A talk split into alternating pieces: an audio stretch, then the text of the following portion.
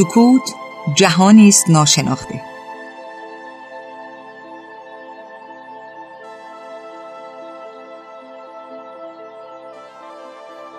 در دنیای پرهیاهوی ما سکوت متاعی گران قیمته.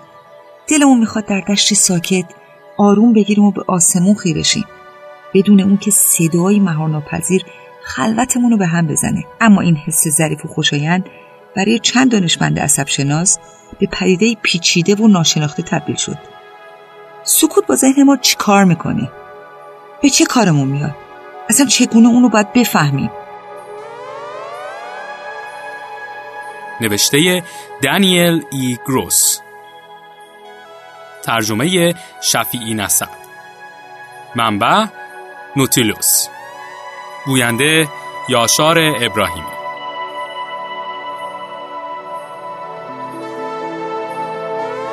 شبی سرد در ماه مارس 2010 صد نفر کارشناس تبلیغات در رستوران سی هورس در هلسینکی فنلاند جمع شدند تا این کشور دور افتاده با مساحت متوسط رو به مقصدی توریستی و مشهور در جهان تبدیل بکنند. مشکل اینجا بود که فنلاند به کشوری بسیار آرام مشهور بود و از سال 2008 هیئت نمایندگان برند ملی به دنبال برندی بود که یکم سر و صدا بکنه. کارشناسان موقع گلو تازه کردن توانایی های مختلف کشور خودشون رو به بحث گذاشتند. این کشور دارای معلمانی استثنایی بیشمار توت و قارچ وحشی و پایتخت فرهنگی سرزندهی به اندازه نشویل مرکز ایالات تنسی بود. اینها برای یک هویت ملی درست حسابی کافی نبود. یکی از افراد به شوخی پیشنهاد کرد که برهنگی می‌تونه مضمونی ملی و نشان دهنده صداقت فنلاندی ها باشه. یه نفر دیگه با جدیت پیشنهاد کرد که شاید سکوت چیز چندان بدی هم نباشه. این پیشنهاد اونها رو به فکر فرو برد. چند ماه بعد هیئت نمایندگان مجله منتشر کرد به نام گزارش برند ملی. این گزارش به چندین مضمون برجسته از جمله سیستم آموزشی مشهور فنلاند و در مدرسه طراحی عملی پرداخت. یکی از مزامین کلیدی چیزی کاملا جدید بود. سکوت. در گزارش اومده بود که جامعه مدرن معمولا به طور تحمل ناپذیری پر سر و صدا و شلوغ به نظر می‌رسه. به گفته این گزارش سکوت یکی از منابع و می‌تونیم اون رو مثل آب پاک یا قارچ وحشی تبلیغ بکنیم. در آینده مردم حاضر خواهند بود برای تجربه سکوت پول خرج بکنن. همین حالا هم مردم این کارو می‌کنن. در دنیای پرسر و صدا سکوت مشتری داره. هدفون های رفع کننده سر و صدا با قیمت صدها دلار به دست مصرف کننده می‌رسه. هزینه کلاس های مدیتیشن یک هفته ای سکوت گاهی به هزاران دلار می‌رسه. فنلاند به این نتیجه رسید که می‌تونه عملا از هیچ همه چی بسازه. در سال 2011 هیئت توریسم فنلاند مجموعه تصاویری از افراد تنها در جنگل‌های بک رو منتشر کرد و زیر اون نوشت لطفاً ساکت. سایمون آنهولت مشاور بین‌المللی برندسازی ملی جمله تبلیغی شوخ طبعانه ای پیشنهاد کرد. حرف ممنوع. فقط عمل. یکی از شرکت های ساعتسازی فنلاندی به نام رونکو شعار خودش رو اینجوری ساخت. دستساز در سکوت فنلاند.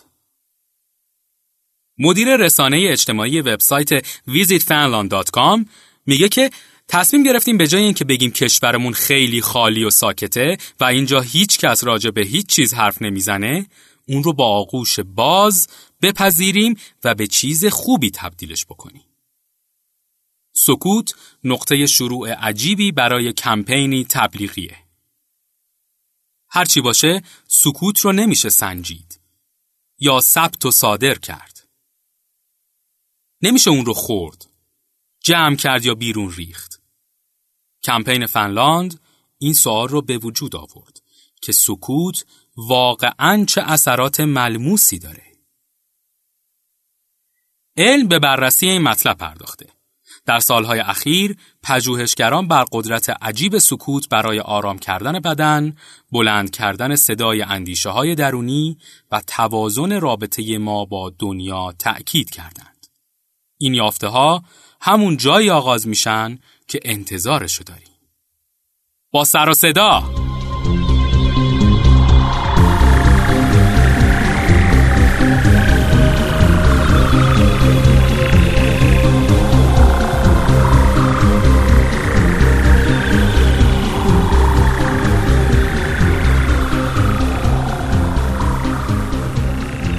کلمه سر یا همون نویز دارای ریشه لاتین به یکی از دو معنی تهوع یا درده.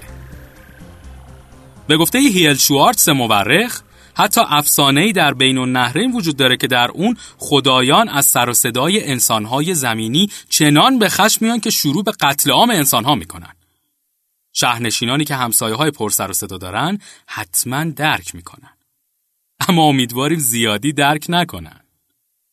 شوارتز در کتاب خودش تحت عنوان سر و صدا کردن از بابل تا انفجار بزرگ و فراتر می نویسه که نفرت از سر و صدا باعث شده تا در طول تاریخ افرادی به حمایت جانانه از سکوت بپردازند.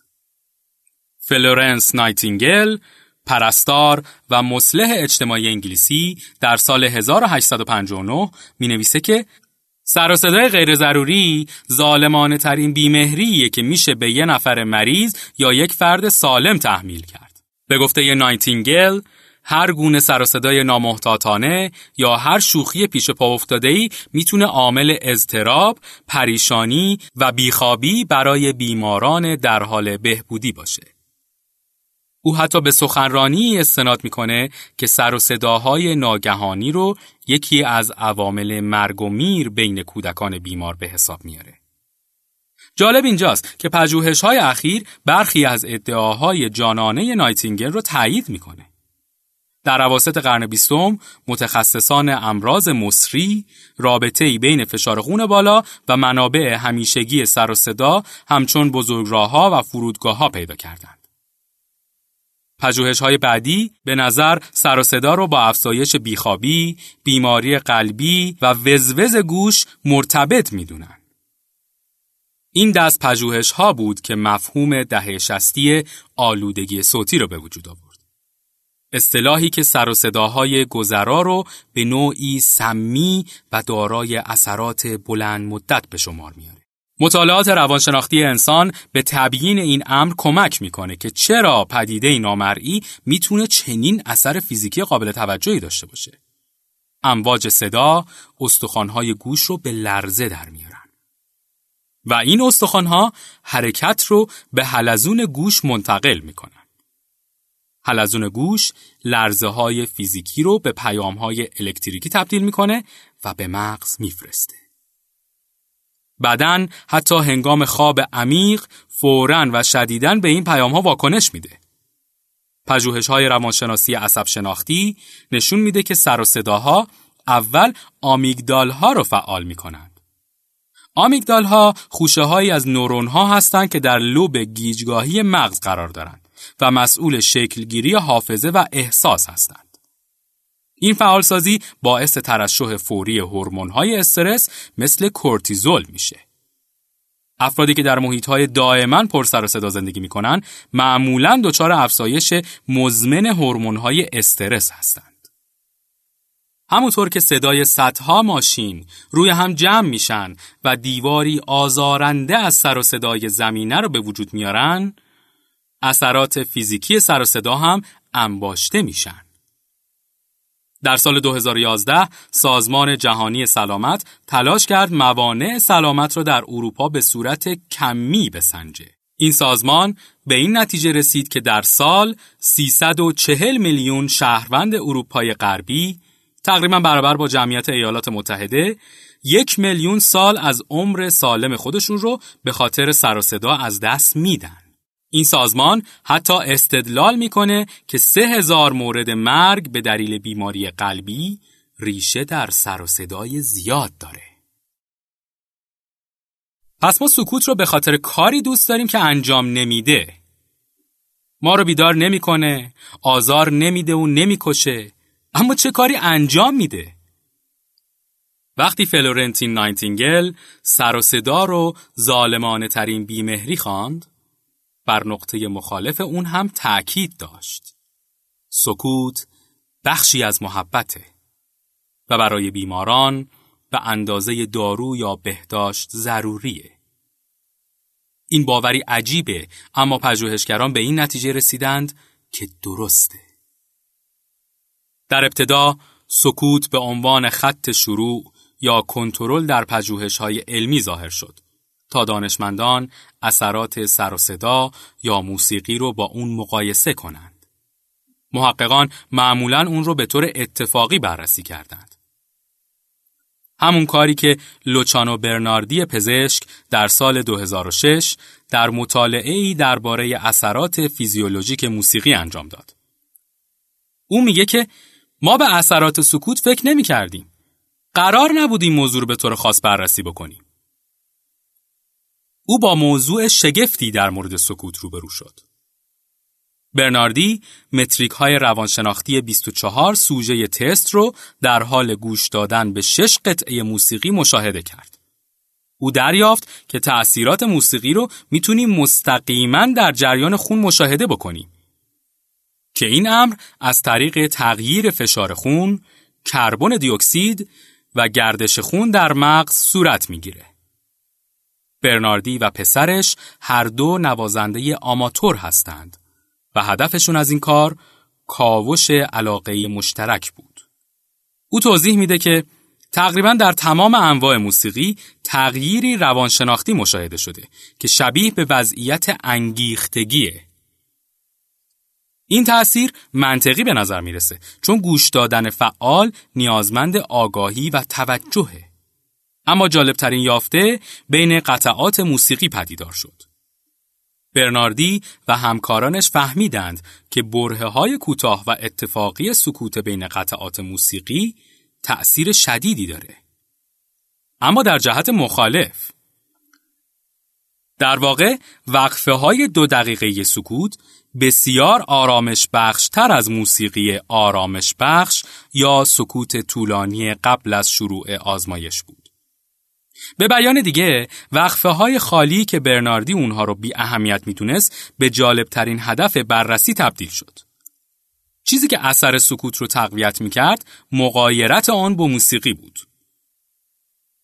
علت این امر شاید این باشه که سکوت سوژه های تست رو از توجه آگاهانه آزاد می‌کنه. برناردی میگه که شاید انگیختگی چیزی باشه که ذهن رو در یک سو متمرکز می‌کنه.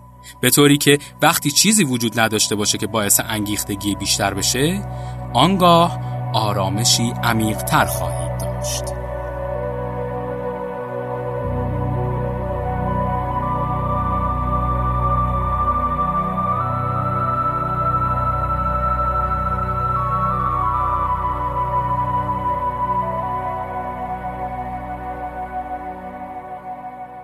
در سال 2006 مقاله برناردی در مورد تأثیرات روانشناختی سکوت بیشترین دانلود رو در میان های ژورنال هارت داشت. یکی از یافته های کلیدی او یعنی تأثیرات سکوت از طریق مقایرت تقویت میشه رو های عصب هم روش تاکید کرده. در سال 2010 مایکل ور از دانشگاه اورگن که در مورد پردازش حسی در مغز پژوهش می‌کنه مغز موشها رو در هنگام پخش بره های کوتاه صدا مشاهده کرد. شروع یک صدا باعث تحریک و فعال شدن شبکه‌ای تخصصی از نورونها در کورتکس شنوایی اولیه می‌شد. اما وقتی صداها به صورت یک نواخت ادامه پیدا می کردند، نورونها عمدتا از واکنش باز می ایستادند. به گفته او کار نورون ها در واقع اینه که وقتی تغییری به وجود میاد پیام بفرستند. شروع ناگهانی سکوت هم یه نوع تغییره و این هم باعث شگفت زدگی ور شد.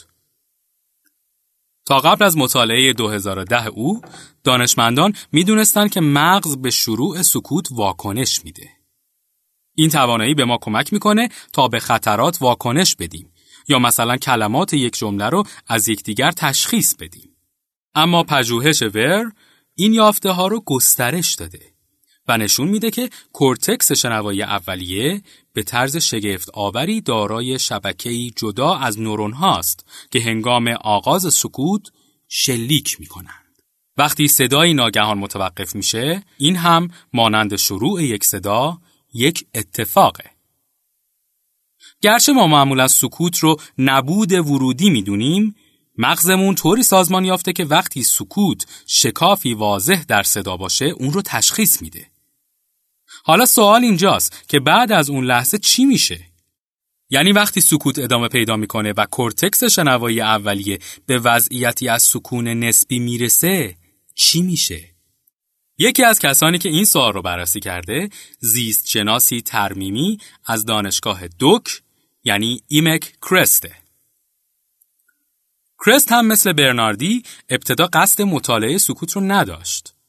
اون در سال 2013 اثرات صدا رو بر مغز موشهای بالغ بررسی می کرد. آزمایش اون چهار گروه موش رو نسبت به محرک صوتی مختلف سنجید. موسیقی، صدای بچه موش، نویز سفید و سکوت. او انتظار داشت که صدای بچه موش که نوعی ارتباطه باعث تحریک و تولید سلول های جدید در مغز بشه. اون هم مثل برناردی سکوت رو حالت کنترلی در نظر گرفته بود که هیچ تأثیری در بر نداره. اگرچه تمام صداها تأثیرات عصب شناختی کوتاه مدتی داشتند، اثر هیچ کدومشون بلند مدت نبود. اما کرست به طور غیرمنتظری متوجه شد که دو ساعت سکوت در روز باعث تحریک تولید سلول در اسبک مغز میشه. یعنی ناحیه ای از مغز که مرتبط با شکلگیری حافظه با بکارگیری حواسه. این یافته شدیداً سردرگم کننده بود. فقدان هر گونه ورودی تأثیری بیشتر از هر گونه ورودی تست شده داشت. کرست اینجوری این نتایج رو تفسیر کرد. او میدونستش که غنیسازی محیطی مثل استفاده از اسباب بازی یا موشهای دیگه باعث تولید نورون میشه. چون این موارد مغز موش رو به چالش می‌کشند. او استدلال کرد که شاید فقدان کامل صدا آنقدر مصنوعی و غیر معمول حتی شاید هم هشدار دهنده بوده که باعث حساسیت یا آگاهی بیشتری در موشها شده. نورونزایی می‌تونه واکنشی سازگارانه نسبت به سکوت غیرمعمولی باشه. رشد سلول های جدید در مغز همیشه هم برای سلامت مفید نیست. اما به گفته کرست در این مورد ظاهرا سلول ها همگی به نورون های فعال تبدیل شدند. مشاهده کردیم که سکوت واقعا کمک می‌کنه که سلول های تازه تولید به صورت نورون تمایز پیدا بکنند و در سیستم عصبی جا بگیرند. کرس تاکید کرد که یافته های او هنوز در مرحله ابتداییه. اما معتقده که این تأثیر می‌تونه کاربردهای غیرمنتظره ای داشته باشه. مثلا شرایطی مثل زوال عقل یا افسردگی رو به کاهش نورونزایی در اسبک مغز نسبت دادند. او معتقده که اگر ارتباط میان سکوت و نورونزایی در انسانها برقرار بشه، عصب شناسان شاید بتونن خاصیتی درمانی برای سکوت پیدا بکنن.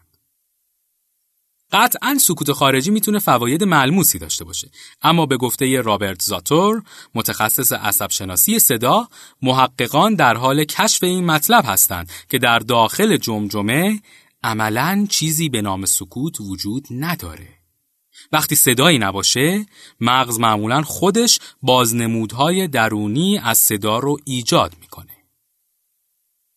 مثلا فرض کنید دارید به صدای سکوت اثر سایمون و گارفانکل گوش می‌کنید که ناگهان رادیو قطع میشه. عصب شناسان فهمیدن که اگر این ترانه رو به خوبی بلد باشید، کورتکس شنوایی اولیه در مغزتون فعال میمونه. طوری که انگار موسیقی همچنان ادامه داره پیدا می‌کنه.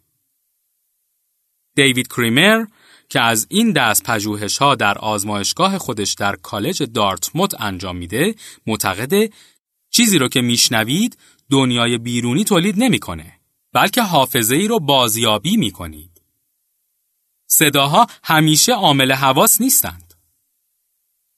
گاهی حواس ذهنیمون باعث توهم صدا میشه. این امر یادآوری کننده قدرت خیال مغزه. در لوح حسن خالی سکوت ذهن می‌تونه سمفونی های خودش رو بنوازه.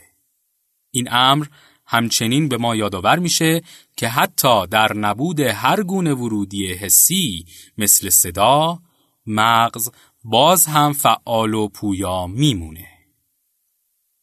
در سال 1997 گروهی از عصبشناسان در دانشگاه واشنگتن داده های اسکن مغز رو از سوژه های تست در هنگام فعالیت های مختلف ذهنی مثل بازی های ریاضی یا واژگان جمع کردند. یکی از دانشمندان به نام گوردن شولمن متوجه شد که مطابق انتظار ادراک شدید باعث افزایش ناگهانی فعالیت در بعضی از های مغز میشه. اما باعث کاهش فعالیت برخی دیگر از بخش ها هم میشه. ظاهرا نوعی فعالیت پس زمینه در مغز وجود داره که از غذا زمانی کاملا مشهود بوده که سوژه تست در اتاقی ساکت بوده و مطلقا هیچ کاری نمی کرده. رهبر این گروه تحقیقاتی مارکس ریچل بود. او می‌دونست که دلیل کافی وجود داره که به داده ها نگاهی دقیق تر داشته باشند. طی چندین دهه دانشمندان می‌دونستند که فعالیت پس زمینه مغز بخش عمده انرژی اون رو مصرف می‌کنه. فعالیت های دشوار مثل تشخیص الگو یا فعالیت های ریاضیاتی در واقع فقط چند درصد مصرف انرژی در مغز رو افزایش دادند. این نشون می‌داد که عصب شناسان اگر توجهی به فعالیت پس زمینه نکنند چیز بسیار مهمی رو نادیده گرفتند. ریچل توضیح میده که اگر این کار رو بکنید اکثر فعالیت های مغز رو از قلم انداختید. در سال 2001 ریچل و همکارانش مقاله شاخص رو منتشر کردند که حالتی پیشفرض رو برای عملکرد مغز تعریف می کرد. حالتی که در قشر پیش پیشانی قرار گرفته و در کنشهای شناختی فعاله. این حالت پیشفرز القا می‌کنه که ذهن در حال استراحت همیشه فعاله و داده ها رو جمع آوری و ارزیابی می‌کنه. در واقع توجه متمرکز این فعالیت پویشی رو کاهش میده. ریچل و همکارانش استدلال می‌کنند که حالت پیشفرز اهمیت تکاملی نسبتاً بدیهی داره. مثلا شناسایی حیوانات درنده باید به طور خودکار اتفاق بیفته و نیازی به قصد و انرژی اضافی نداشته باشه. پژوهشی پیگیر نشان داد که حالت پیشفرض در هنگام خوداندیشی هم به کار گرفته میشه. در سال 2013 جوزف موران و همکارانش در مجله مرزهای علم عصب شناسی انسان نوشتند که شبکه حالت پیشفرز مغز رو می‌تونیم هنگام فعالیت روانشناختی اندیشیدن در مورد شخصیت و خصوصیات خودشون یعنی همون خود اندیشی با بهترین وضوح مشاهده بکنیم. نه مثلا هنگام شناخت خود، اندیشیدن به خود انگاره یا عزت نفس. موران و همکارانش می نویسن که در این هنگام که مغز به آرامی استراحت می‌کنه اطلاعات بیرونی و درونی رو به صورت یک فضای کار آگاهانه در هم میآمیزه. به نظر می‌رسه که رهایی از سر و صدا و وظایف هدف محور باعث میشه آرامش بیرون و درون با همدیگه ترکیب بشن. سکوت فضای کار آگاهانه ما رو قادر می‌سازه تا کار خودمون رو انجام بدیم. ما رو با دنیا در هم میتنه. و کشف می‌کنه که جایگاه ما کجاست. اینه قدرت سکوت. نورا ویکمن، موسیقی شناس و مشاور سکوت برای بازاریابان فنلاندی، این قدرت رو به خوبی می‌شناسه. او در بخش شرقی فنلاند زندگی می‌کنه. منطقه‌ای که پر از دریاچه ها و جنگل های آرامه. ویکمن میگه که در جایی دور افتاده و آرام اندیشه ها و احساساتی رو کشف می‌کنه که در زندگی روزمره و شلوغ او قابل دریافتن نیست. اگه می‌خواید خودتون رو بشناسید باید با خودتون باشید و با خودتون بحث بکنید. باید بتونید با خودتون حرف بزنید. لطفا ساکت یکی از محبوب ترین مزامین در برندسازی فنلاند و یکی از پرطرفدارترین صفحات وبسایت visitfanland.com از آب در اومده. شاید سکوت به این دلیل مشتری داره که معمولا اون رو چیزی ملموس به حساب میاری. چیزی که به آسونی میشکنه. مثل چینی یا شیشه. چیزی ظریف و ارزشمند.